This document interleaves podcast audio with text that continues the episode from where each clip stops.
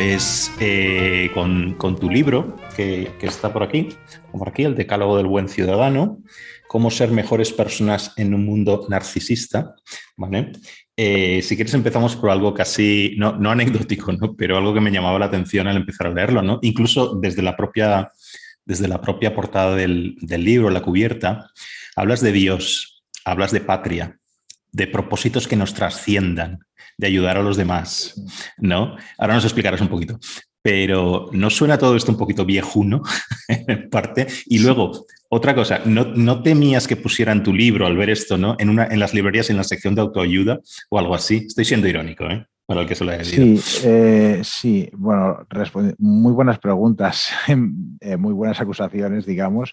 Me parece, Paco, encantado de hablar contigo de, este libro y de, y de, en general de la política y de cómo ser mejores personas.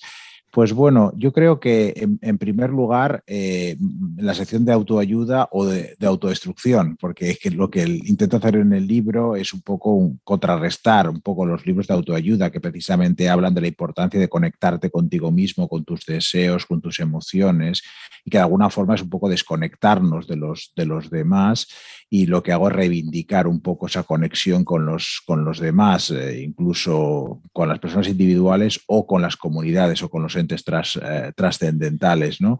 Y creo que, que, eso va un poco en contra precisamente de estos libros de psicología pop o de autoayuda que han proliferado tanto. Y una de las razones para escribir el libro es precisamente acercarme a las eh, librerías o bibliotecas y ver que hay muy pocos libros sobre cómo ser mejor persona, aunque sí que hay muchos libros sobre cómo ser feliz, etcétera, cómo conectarte con, contigo mismo.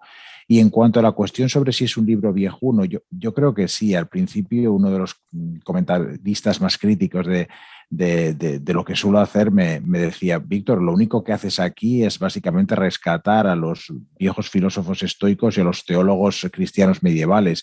Y yo le contesté, ojalá, ojalá pudiera condensar tanta sabiduría eh, y resumirla, destilarla un poco para el siglo XXI en unas pocas páginas, ¿no? Y con en un formato más o menos eh, digerible y, atractivo para, para, el lector, y eso es lo que he intentado hacer. Hola, esta semana nos visita desde Suecia Víctor Lapuente. Víctor es doctor en ciencia política por la Universidad de Oxford y catedrático de la misma materia en la Universidad de Gotemburgo y en SADE. Víctor investiga la rendición de cuentas y la corrupción en las democracias contemporáneas, tema sobre el que ha escrito libros y artículos. Además, colabora regularmente en el diario del país. Su último libro publicado se llama Decálogo del buen ciudadano, cómo ser mejores personas en un mundo narcisista y hoy haremos referencia a él en todo el programa. Conversamos sobre individualismo responsable e individualismo narcisista, sobre los derechos que se prometen a los ciudadanos en las democracias sin que nadie parezca querer señalar que también tenemos responsabilidades sociales, sobre culturas políticas gregarias, sobre si Canadá es mejor que Suecia acogiendo inmigrantes o al revés, sobre si el patriotismo es algo facha o bien progresista, sobre la posibilidad de sentirse vinculado a varias comunidades políticas al mismo tiempo y sobre los límites al diálogo para reducir la polarización social. Tengo que agradeceros los mensajes que me enviáis a través de mi página web pacobeltran.com y los comentarios en YouTube. Seguid suscribiéndose ahí y en vuestra app de podcast y ya sabéis que está en todas las plataformas y también comentad el programa en redes sociales y así lograremos que se difunda y que llegue a más gente. Seguimos ahora con Víctor Lapuente. Eh, por supuesto, estaba siendo irónico y creo que lo captabas, ¿no? Pero bueno. Oye, muy al principio eh, dices, por ejemplo, por ordenar un poquito, ¿no? Por los temas que son muchísimos, ¿no? Muchos, esto nos daría para varias charlas, ¿no? Pero bueno, me intenta condensar un poquito. Entonces, eh, hablas del individualismo, por ejemplo, eso está por todos lados en tu libro, ¿no? Por ejemplo, dices que el, principal problema de nuestro tiempo es el individualismo desintegrador. En otra parte del libro hablas del individualismo como un falso Dios, ¿no? Entonces, eh, eh, como es un tema que me interesa, me interesa mucho, ¿no? Entonces, ¿todo individualismo es malo? Eh, ¿No corremos, crees que al hablar del individualismo de esta forma, no corremos un poco, como se dice en inglés, esto de el riesgo de echar al bebé con el agua del baño, ¿no? Un poco, ¿no? eso, bueno, eso por un lado, ¿no? Porque también estaba pensando en que tú eres profesor en Suecia, en Gotemburgo, ¿no? Y hay una, yo creo que es una mala interpretación de, por ejemplo, cómo se vive en Suecia. ¿no? Eh, parece que Suecia es un país, al ser tan redistributivo, un país tan progresista en ese sentido, eh, parece que es un país muy comunitario, que lo es, pero también al mismo tiempo Suecia es un país muy individualista. Lo que pasa es que es un individualismo de, otro tipo, no ese individualismo mm, eh, desintegrador del que tú hablas, ¿no? Es más de, el individualismo de la responsabilidad, de mirar por uno mismo, etcétera, ¿no? Pero bueno, te lanzo ahí unas cuantas cosas, ¿no? Háblanos un poquito de, ese individualismo.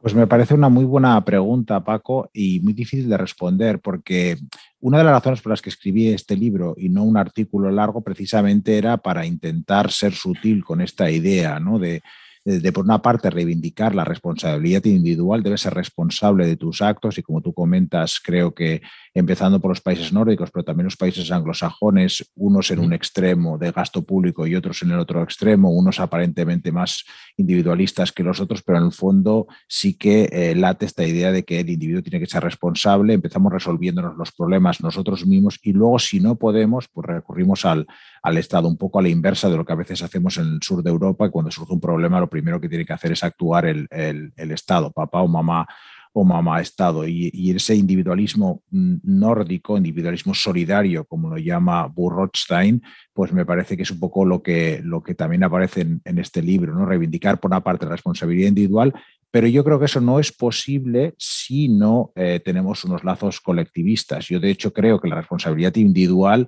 eh, y, este individualismo bien entendido requiere esas, esas creencias colectivas, esos entes trascendentales ¿no? que defiendo en el libro, ya sea pues la nación cívica o la patria, o como religión, pues eso, religión cívica, eh, o bien la religión en sentido tradicional, ¿no? Religión, por ejemplo, cristiana.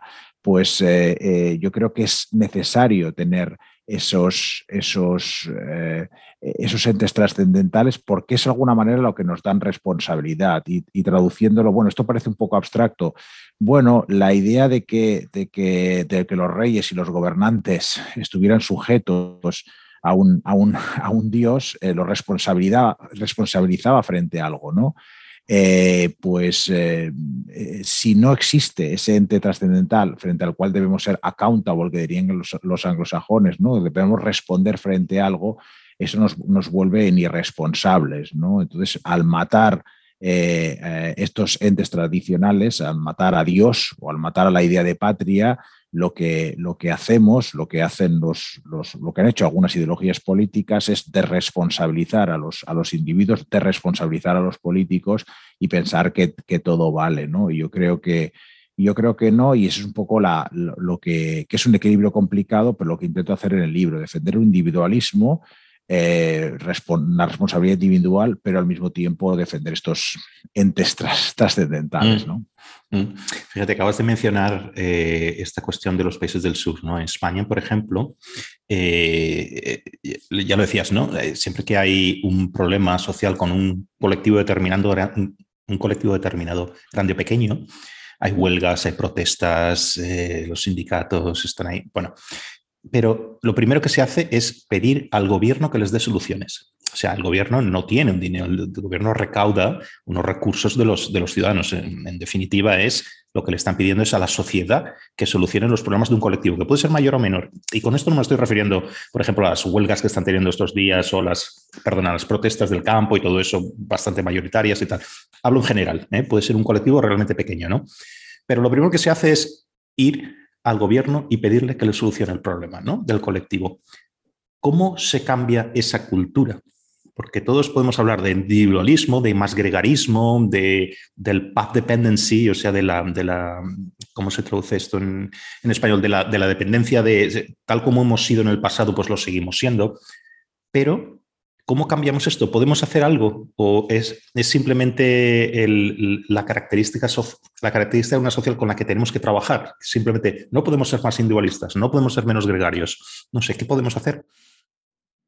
Bueno, para empezar yo diría que dejar de seguir cavando, porque hemos estado cavando un poco ¿no? en, esta, en esta idea. Yo creo que los partidos políticos, tanto de izquierdas como de derechas, han entrado en una competición ¿no? para tratar de servir a los ciudadanos, eh, cada vez prometer más derechos y al mismo tiempo exigir cada vez menos deberes, ¿no? menos sacrificios. Y eso es un poco, hemos invertido aquella lógica de la frase de Kennedy, ¿no? No preguntes qué puede hacer tu país por ti, pregunta qué puedes hacer tú por tu país. Y desde los años 60, precisamente finales de los 60, años 70, lo hemos convertido en lo contrario, ¿no? Pide qué es lo que puede hacer tu país por ti, qué subsidio te puede dar, qué ayuda, qué, subvención, qué, qué derecho. Y si contamos la palabra derechos, aparece ya mucho en los, en los discursos de los políticos, sobre todo de izquierdas, pero también de derechas. Pero esta idea de los derechos, del entitlement, de que tú tienes, pues bueno, garantizadas una serie de, una serie de, de derechos, esa lista ha ido aumentándose con el paso de los años, con el paso de las décadas y ya no preguntamos a los jóvenes pues eh, que, se, no sé, que se preparen para prestar el servicio militar o un servicio civil sustitutorio porque Putin nos puede atacar en cualquier momento, sino que a los 18 años, en lugar de eso, de pedirles el sacrificio por el país, pues les, les ofrecemos, como diría eh, pues eh, Piketty, pues les ofrecemos, no sé, unos cuantos eh, decenas de miles de euros porque se lo merecen, ¿no? Por ese derecho. Yo estoy a favor de los derechos, pero creo que cualquier derecho sin un deber, pues cojea. Esto lo, lo digo yo, lo dicen muchos filósofos como John Gray y muchos otros, y, creo que eso es, eso es importante. Lo que debería hacer es, primero de todo, detener esta sangría, digamos, de, de competición en la que han entrado tanto la izquierda como la derecha, la derecha neoliberal, con la idea de, bueno, ya no tienes ninguna obligación hacia la comunidad, y la, idea de la derecha, de la izquierda, digamos, nueva izquierda, la izquierda más, más moderna, que habla pues, sobre esto, incremento de los, de los derechos. Yo creo que esa sería la, la primera, la primera cuestión. Eh, eh, esto es lo que creo que podemos cambiar. También me gustaría aprovechar para subrayar que hay una tendencia histórica y que en aquellas, eh, en, aquellas sociedades donde, donde hay más predisposición para, para, para este tipo de, de, valores o de normas ¿no? de responsabilidad individual, pues son unas determinadas sociedades expuestas a determinados valores, ¿no? Y, yo creo que esto lo ha estudiado eh, Joseph eh, Henrich, antropólogo y, muchos otros, y, y, hablan, pues bueno, sobre la, pues cómo determinados valores, ¿no? transmitidos a través de la, de la, de la valores religiosos en este caso, pues pudieron encontrar un cierto, eh, una cierta repercusión en, por ejemplo, la Europa occidental, más que en otras, en otras regiones. Es hay un legado histórico eh, que está vinculado, creo que, con la religión, pero eso no, pues yo creo que no es impedimento para que las sociedades puedan ir avanzando, porque de hecho eh, en general, también te lo dirían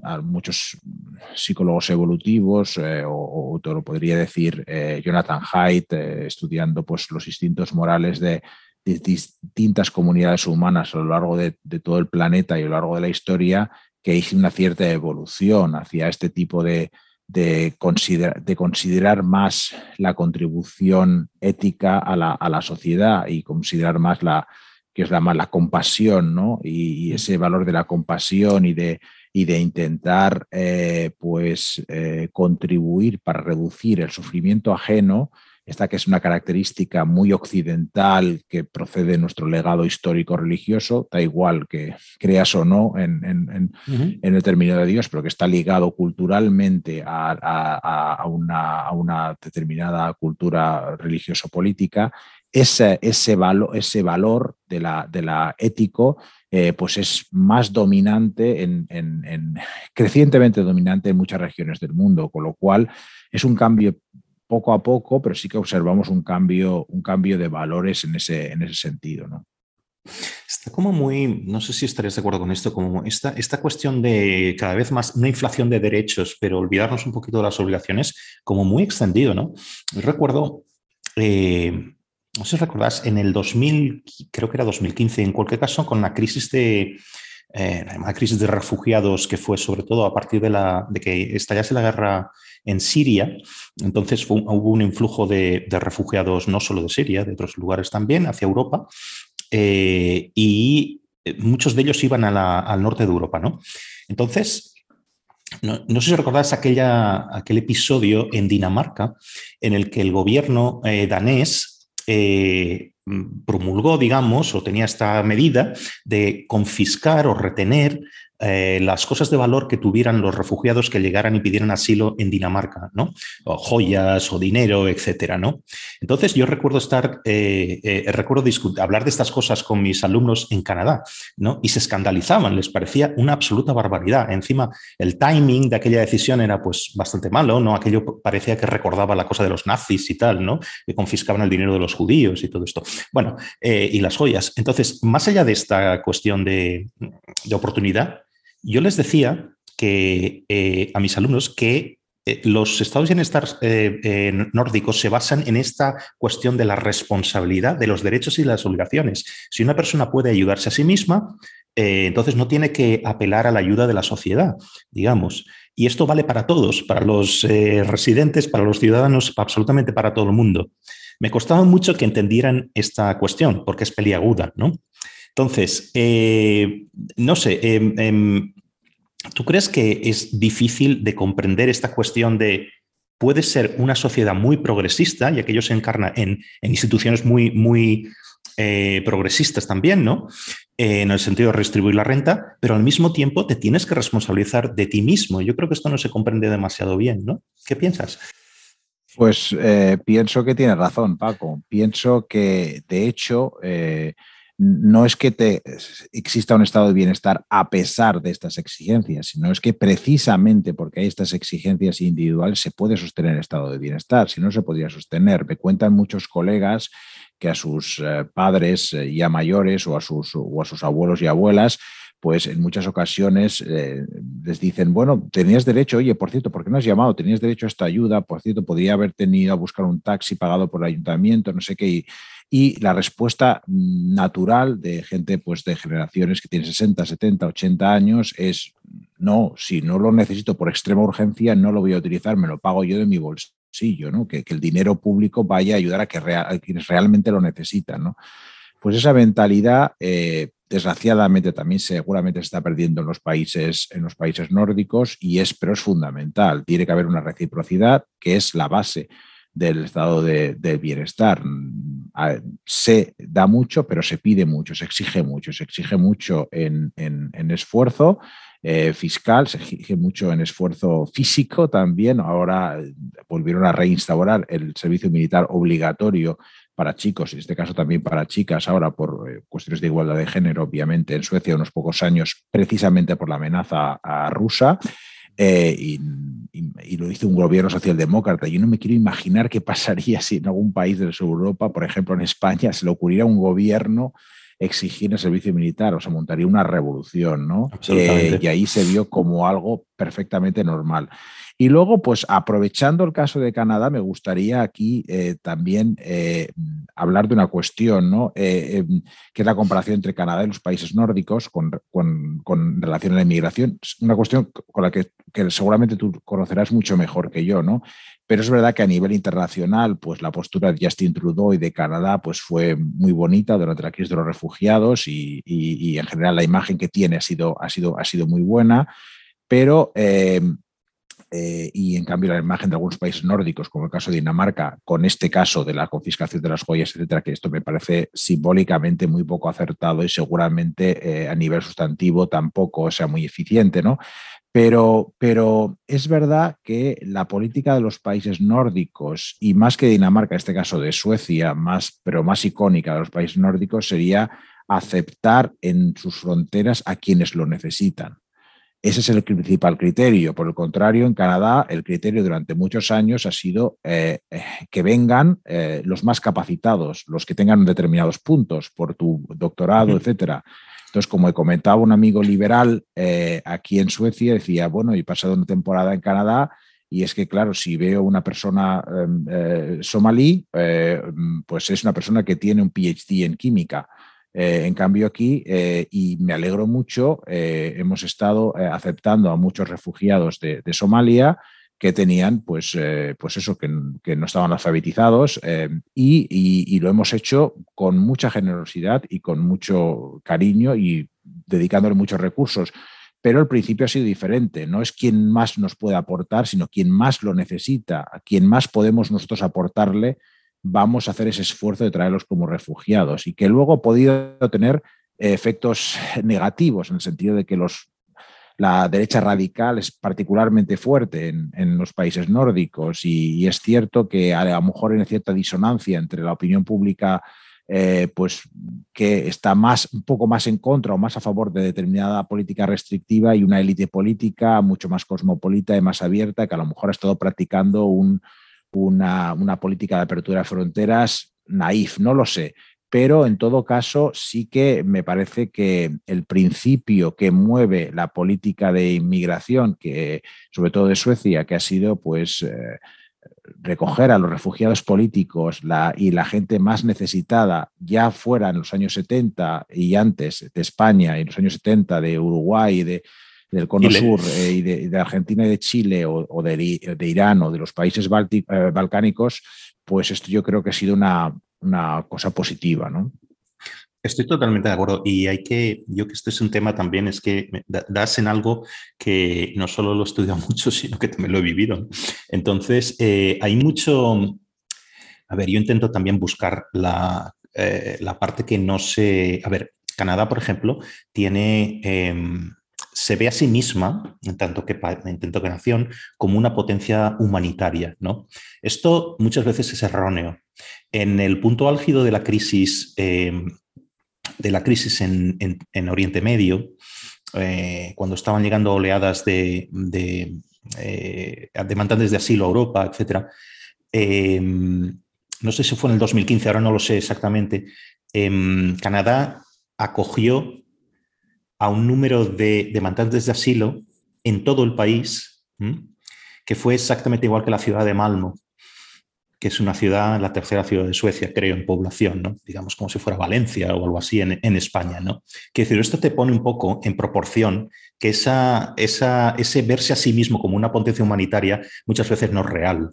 Y por otro lado, es lo que tú estabas diciendo, el sistema de inmigración en Canadá se, se basa en, en, el sistema de puntos, un sistema que ahora tiene acopiado el Reino Unido y también Australia, ¿no? Y básicamente lo que hace es filtrar, ¿no? Entonces, mm, es relativamente fácil si tú tienes, hablas inglés o francés, si tienes estudios superiores, etcétera, y eres joven, eh, tienes, eh, es realmente fácil emigrar a, Canadá y es relativamente fácil integrarte, ¿no? Por tu formación, etcétera. Ahora, es muy complicado si eres un demandante de asilo, no lo tienes absolutamente nada fácil, ¿no? O un, un inmigrante no cualificado, ¿no? Entonces, estas cosas es la que no se ve, no se, no salen mucho cuando estamos pensando en Canadá. Por otro lado, lo que estás diciendo de Suecia es así. Suecia, yo creo que se basa más en, en esa solidaridad pero claro, eso también lleva a que una gran proporción de los inmigrantes en Suecia tengan eh, unos recursos. Em, perdón, unas, sí, una educación, una formación relativamente baja, hablando también para un país que ya no es que sea su economía sea terciarizada, sino casi cuaterciarizada, sea lo que sea. Quiero decir, en, en, Suecia es muy complicado si tienes una educación muy básica encontrar un trabajo que te permita vivir, ¿no? Porque se, basa en, en, tecnologías de información, quiero decir, es totalmente terciarizado, ¿no?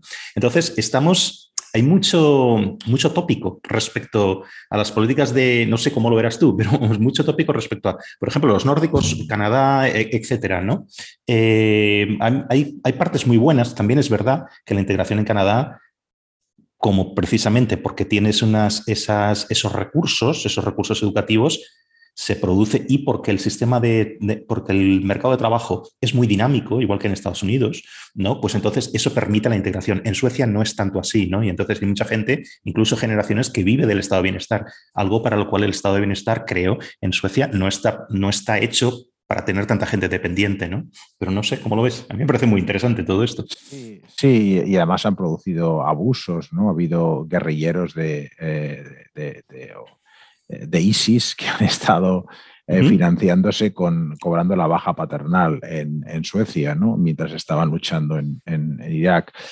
Eh, pues, pues sí, este es un, este es un, problema que existe en, en, los países nórdicos y seguramente mm, como estábamos comentando antes, eh, quizás algo que podrían aprender eh, pues los países anglosajones y Canadá, que se considera una potencia humanitaria, de los países nórdicos, también podemos verlo al revés, precisamente lo que estás comentando ahora, el mercado laboral. ¿no? Necesita ser mucho más flexible si quieres realmente incorporar a estas personas cuyo eh, refugiados cuya tasa de desempleo duplica o triplica la, la tasa nacional, ¿no? Precisamente eh, y además existen abusos. Este es un sistema en general que está basado en la confianza. Entonces, la confianza, cuando hay mucha confianza, no necesitas controles. Para empezar, no necesitas controles policiales. Las veces que yo he venido a Suecia y ni en el aeropuerto ni, ni durante varios días durante eh, mi estancia aquí me he encontrado jamás un coche de policía. ¿no? Eso resulta impensable en ningún país del mundo que llegues y no veas físicamente a un policía eh, en, todo, en todo, desde que bajas de un avión hasta que eh, transcurren varias semanas dentro del, dentro del país. La vida y sin embargo, pues bueno, eh, efectivamente, y este va a ser uno de los temas en la campaña electoral para, mm, de las elecciones generales para este septiembre en Suecia, ha habido un aumento en determinadas estadísticas de, de crimen, siempre son susceptibles de, de, de discutir, pero evidentemente ahí está este problema, junto con la falta de integración de la inmigración, no resulta muy difícil para los eh, eh, políticos demagogos pues, unir ambas cosas, junto con la con los cuellos de botella en algunos procedimientos administrativos y en algunos servicios públicos como eh, los colegios de primaria sobre todo y, preescolar, eh, falta de personal, por ejemplo, o, en,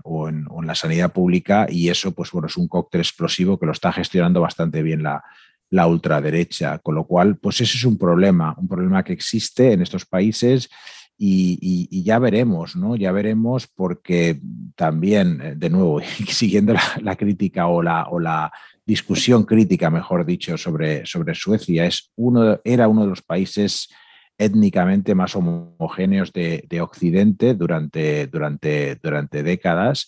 Y en estos momentos ahora hay un 25% de la población, eh, incluido yo, que ha nacido fuera de, fuera de Suecia. Este es un porcentaje, según comentaba Peter Esayasson, un politólogo que, que estudia estas cosas, un porcentaje más elevado que incluso que Estados Unidos. Es decir, pasar de una sociedad pues, más homogénea que, España a una sociedad eh, más heterogénea que Estados Unidos, pues es un salto muy fuerte y evidentemente exige pues, una respuesta tanto del mercado laboral como del Estado, pues mucho más flexible y sí que hay la sensación de que desde el mundo de las instituciones, de los partidos políticos, se es un poco sordo a estos, a estos cambios sociales. ¿no? Que son de calado además y que no solo tienen que ver con eh, Suecia y Canadá. Quiero decir, esto aquí podemos, todos los demás países eh, pueden mirarse en estas cosas, pues experiencias que sacar. ¿no? Es un espejo, sí, sí. Eh, hay demagogia en los dos lados, no solo hay una demagogia de los xenófobos, hay una demagogia del buenismo de la extrema izquierda, por ejemplo, también que dice abramos las fronteras, todo el mundo puede venir ignorando los efectos a corto plazo localizados en, ciudades concretas cuyos servicios se saturan, porque ya no estamos hablando de un tipo de inmigración como la de Ellis Island en, principios de siglo en Estados Unidos, que llegaba a todo el mundo y entraba, pero claro, em, Ahora mismo, tú, en una sociedad decente, una sociedad desarrollada, tú no vas a dejar a niños sin escolarizar, no vas a dejar a la gente que llega sin atención sanitaria, sin subsidios, etcétera. ¿no? Esto lleva a un, a un impacto que es real, quiero decir, que no se compensa con ningún tipo de buenismo. ¿no? Pero bueno, allí, mm, yo podría estar hablando de esto, pero por hablar un poco un, par de cosas más de, de, tu libro, eh, hay, un, hay, por ejemplo, un, un concepto que me interesa mucho también, que es esta cosa del patriotismo tú hablas mucho del patriotismo, ¿no? Está, está todo, todo eh, ligado una cosa con otra, ¿no? Bueno, pues hablar de patriotismo en España, por ejemplo, por irnos a lo concreto, suena una cosa facha. Ya hemos hablado de esto, ya nos hemos reído un poco de esto, de cómo todo, todo es facha, ¿no? Pero bueno, más allá de eso. Eh, tú en el libro tú dices que el, patriotismo es amor a la nación. Ahí me parecería casi incluso estar leyendo a Roger Scruton, ¿no? Que, habla mucho de estas cosas, ¿no? Pero bueno, yo sí, yo estoy totalmente de acuerdo contigo en que si en ese patriotismo es difícil que una sociedad, en tanto que comunidad política, funcione, funcione ordenadamente, funcione bien, ¿no? Em, ¿Es realmente necesario eh, como nosotros creo que lo, pensamos? Porque yo tiendo a estar en un polo un poco más liberal, menos comunitario en ese sentido, ¿no? ¿Tú cómo lo ves todo esto? Pues em, Primero, en primer lugar, eh, mis respetos para Roger Scruton, eh, porque creo que es un autor poco conocido, de hecho, en España. Creo que nos iría mejor si lo conociéramos. Y sí que de alguna manera hay un cierto interés en, mi libro en hacer una versión de izquierdas de, Roger Scruton, ¿no? en el sentido de defender estas ideas comunitarias, estas eh, ideas de, patriotismo, incluso, incluso de religión, que creo que se pueden reivindicar desde la izquierda porque el patriotismo fue cosa, cosa de izquierdas durante muchos años, ¿no? frente al, trascendental, el ideal trascendental de la derecha, que sería Dios, pues eh, John Dewey y muchos progresistas mm. norteamericanos hablaban de la, de la nación, ¿no?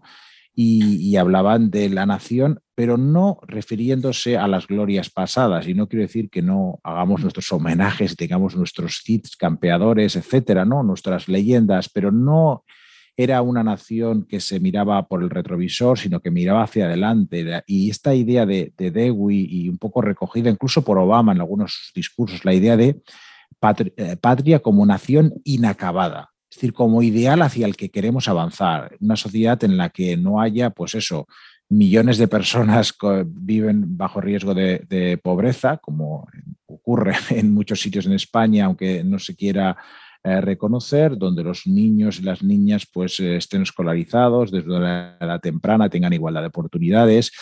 Esta, esta, este ideal, que es un poco también un ideal socialdemócrata, está muy ligado a la idea a la idea de patria, también de nuevo retomándolo con la idea del servicio militar, no es casual pues que los socialdemócratas nórdicos hayan sido partidarios durante mucho tiempo de la idea de la defensa total. De hecho, ahora hemos recibido de nuevo folletos Eh, y eh, pues en relación al, conflicto en Ucrania sobre la posible amenaza rusa mm, sobre, sobre Suecia, que existe, es, real y tenemos a los drones y los submarinos rusos de vez en cuando sobrevolando eh, por Suecia, pues esta idea de la defensa total de que todos los ciudadanos de los 16 a los 70 años somos partícipes de esta defensa conjunta de la patria, ¿no?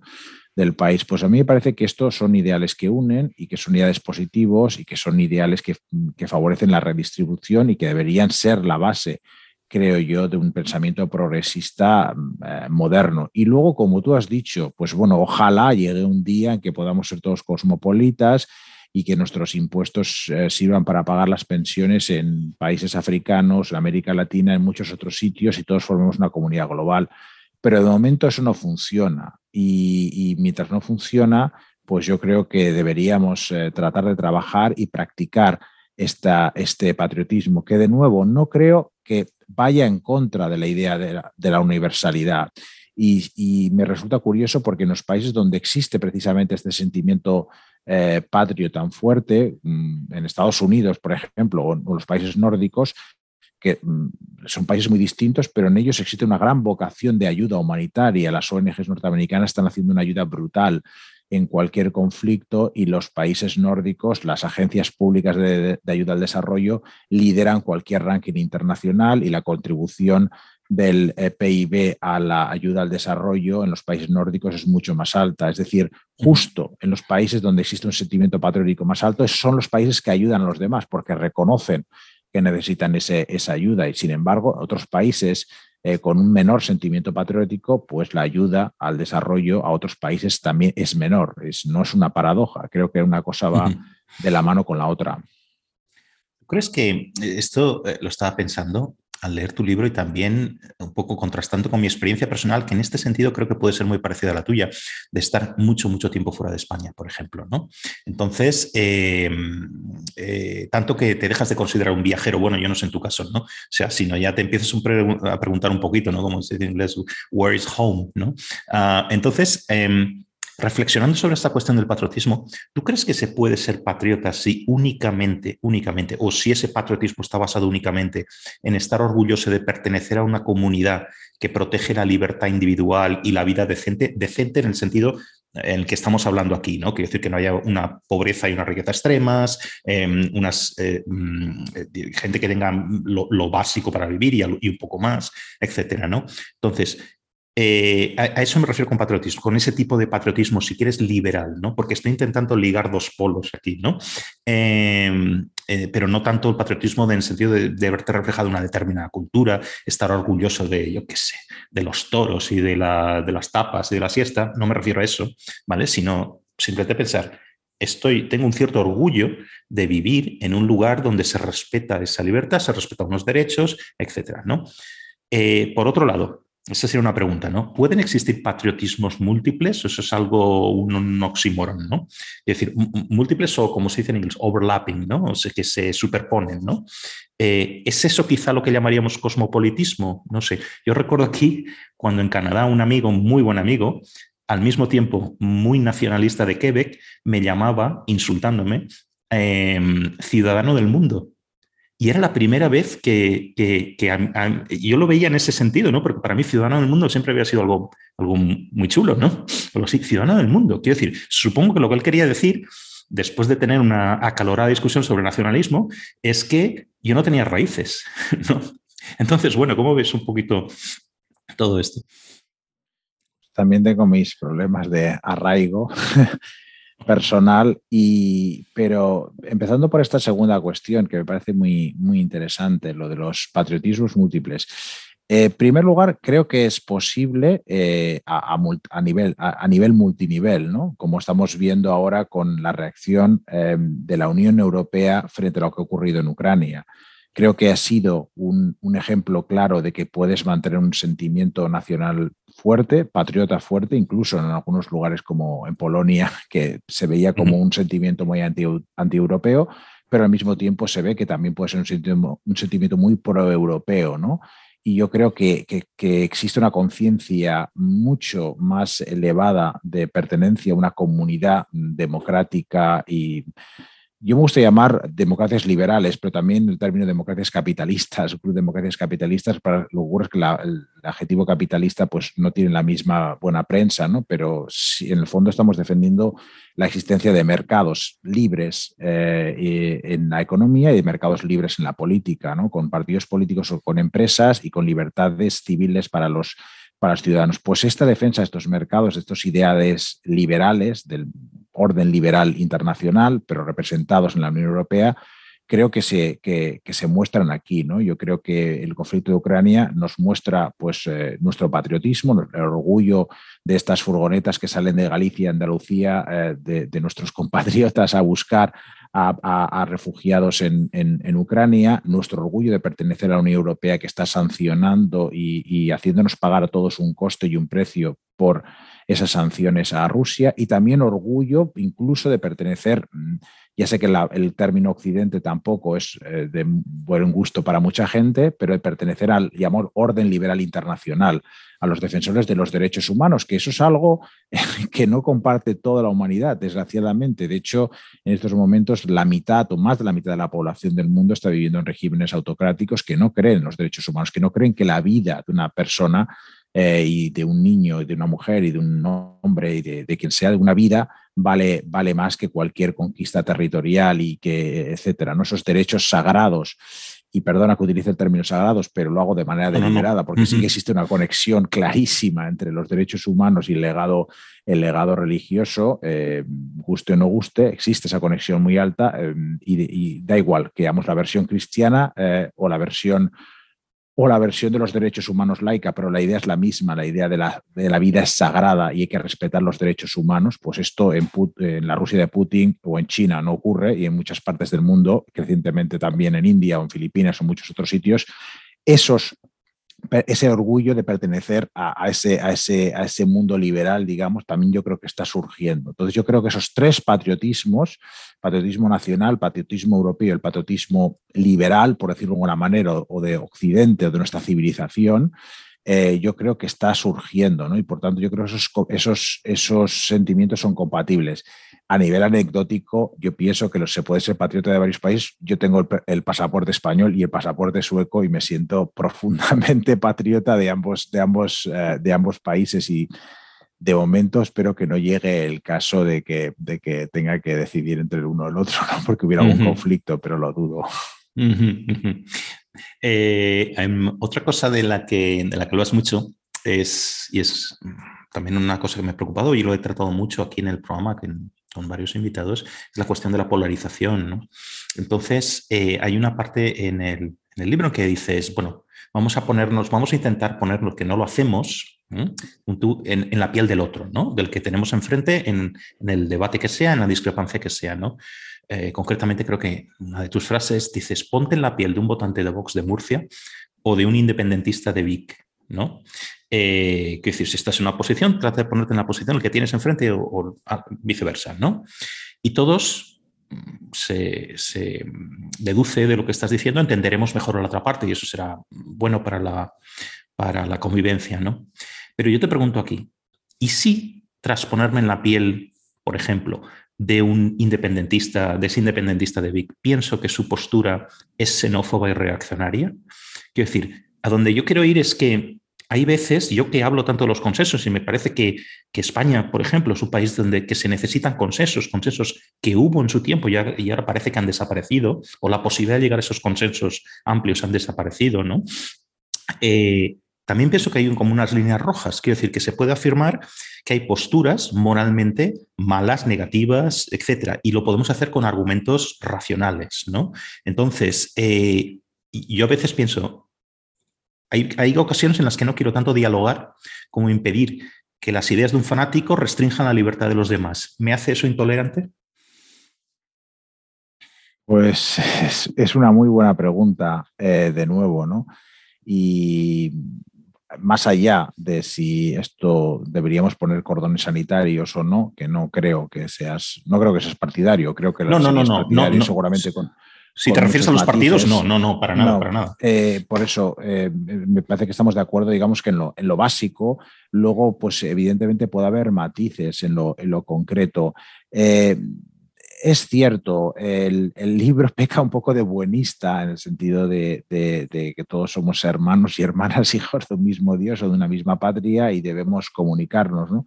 Pero yo creo que un poco eh, la, idea del, la idea del libro surge fundamentalmente para dar una explicación, creo que un poco distinta a la mayoría de las explicaciones que, que circulan sobre la polarización, porque muchas de las explicaciones son los medios de comunicación, las redes sociales, las nuevas tecnologías, los cambios estructurales y alguna explicación más política. Y digo, no, creo que esto es, pues, merece a una agenda política de la izquierda y de la derecha en los años 70 y 80 que estimulan un individualismo narcisista en los dos, eh, eh, los dos lados del espectro ideológico y que han ese, ese, ese narcisismo eh, tan fuerte nos ha vuelto pues, huérfanos de, identidades, nos ha dejado aislados, una situación de anomia que diría, que diría pues, Durkheim.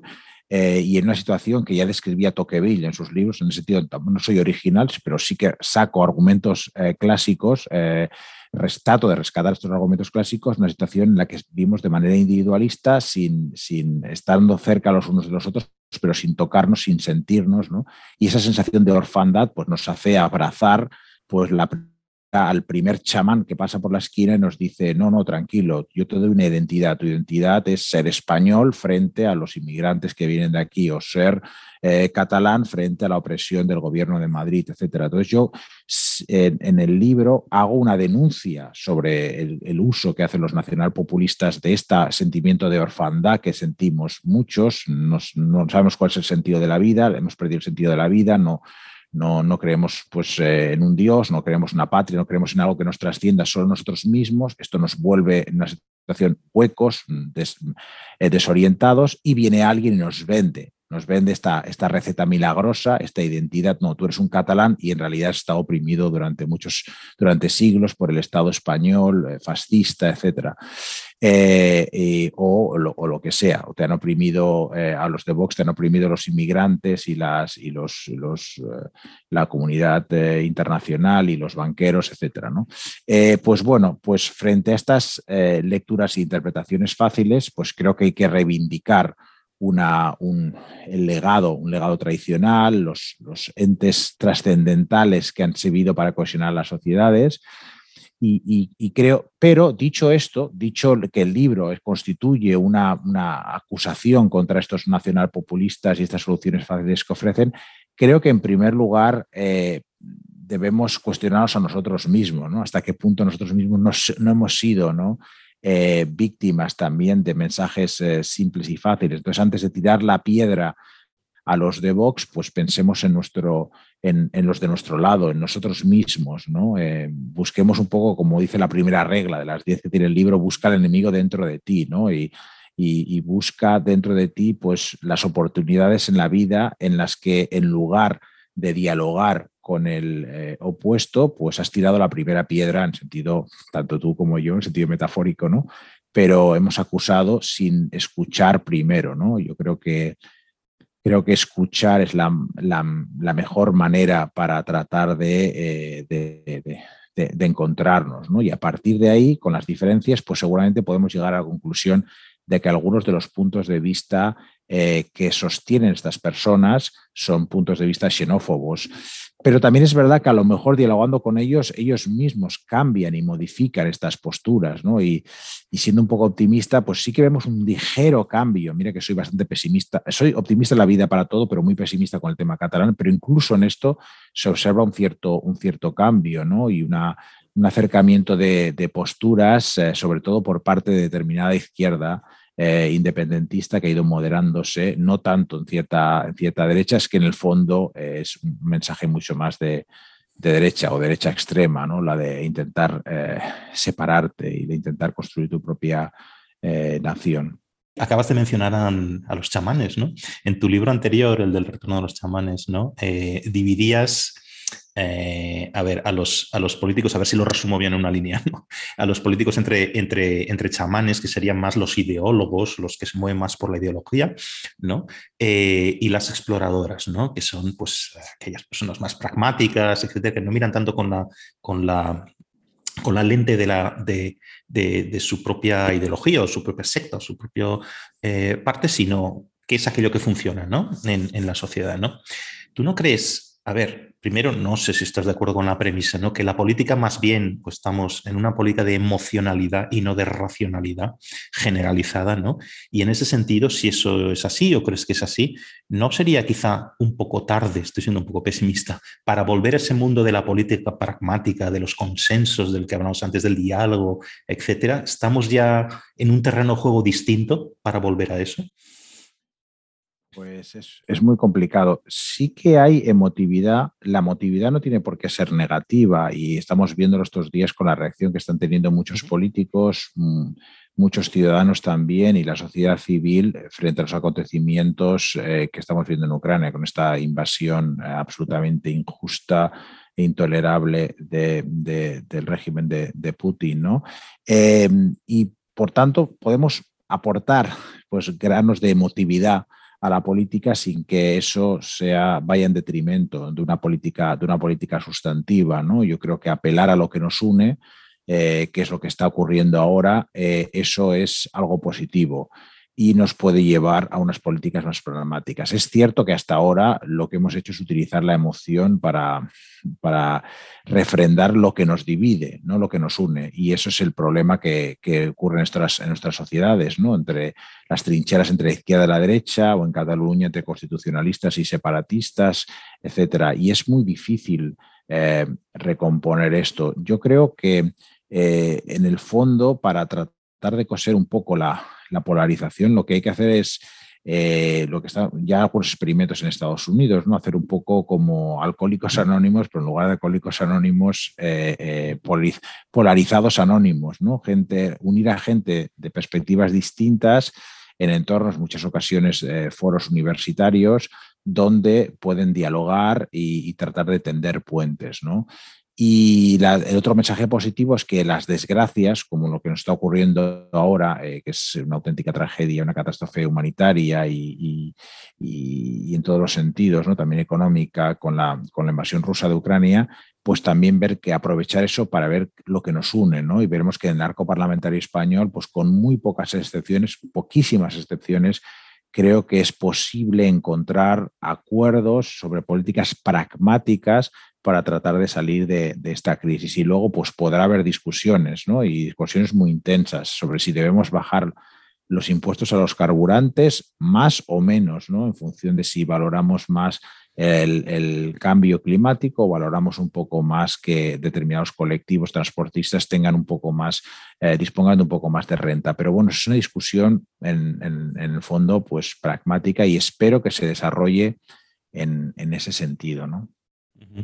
Muy bien, oye, pues si quieres lo vamos a dejar aquí. Yo tenía, creo que nunca he tenido tantas preguntas que se me quedan, como se dice, en el tintero en una de mis entrevistas. Pues me, sabe, mal. Si quieres, eh, lo hacemos seguimos otro día, otro rato. seguiremos, seguiremos, sí. Entonces, o bueno, o, hacemos, otra conversación otro día. O sea, por encantado. O sea, sí, mejor hacemos otra conversación otro día, ¿no? Si quieres, sí. Claro, claro. Yo encantado. Temas no nos van a faltar. Sí, sí, muchas gracias. Y no, lo que te voy a decir es que, por lo que decías antes, ¿no? que tu libro no me parece en absoluto buenista, me parece un libro muy, muy fundamentado y encima ese, extra que dices, ¿no? Aparte de tratar muchísimas cosas, literalmente nos serviría para debatir cualquier cosa que esté pasando ahora. Eh, estas apelaciones a la trascendencia suena un poco extraño, como lo digo, ¿no? pero quiero decir, En, pero institucional, quiero decir, no una cosa metafísica, ¿vale? O sea, el hecho de, pues, la patria, eh, tener en cuenta la cuestión de la religión, que también puede ser una cuestión laica, o sea, todo este tipo de cosas me parece una cosa muy, muy, muy interesante, ¿no? Muchísimas gracias, Paco. muy bien, un fuerte abrazo por, Venga, querer hablar del libro. hasta luego. Hasta luego, Víctor. Chao.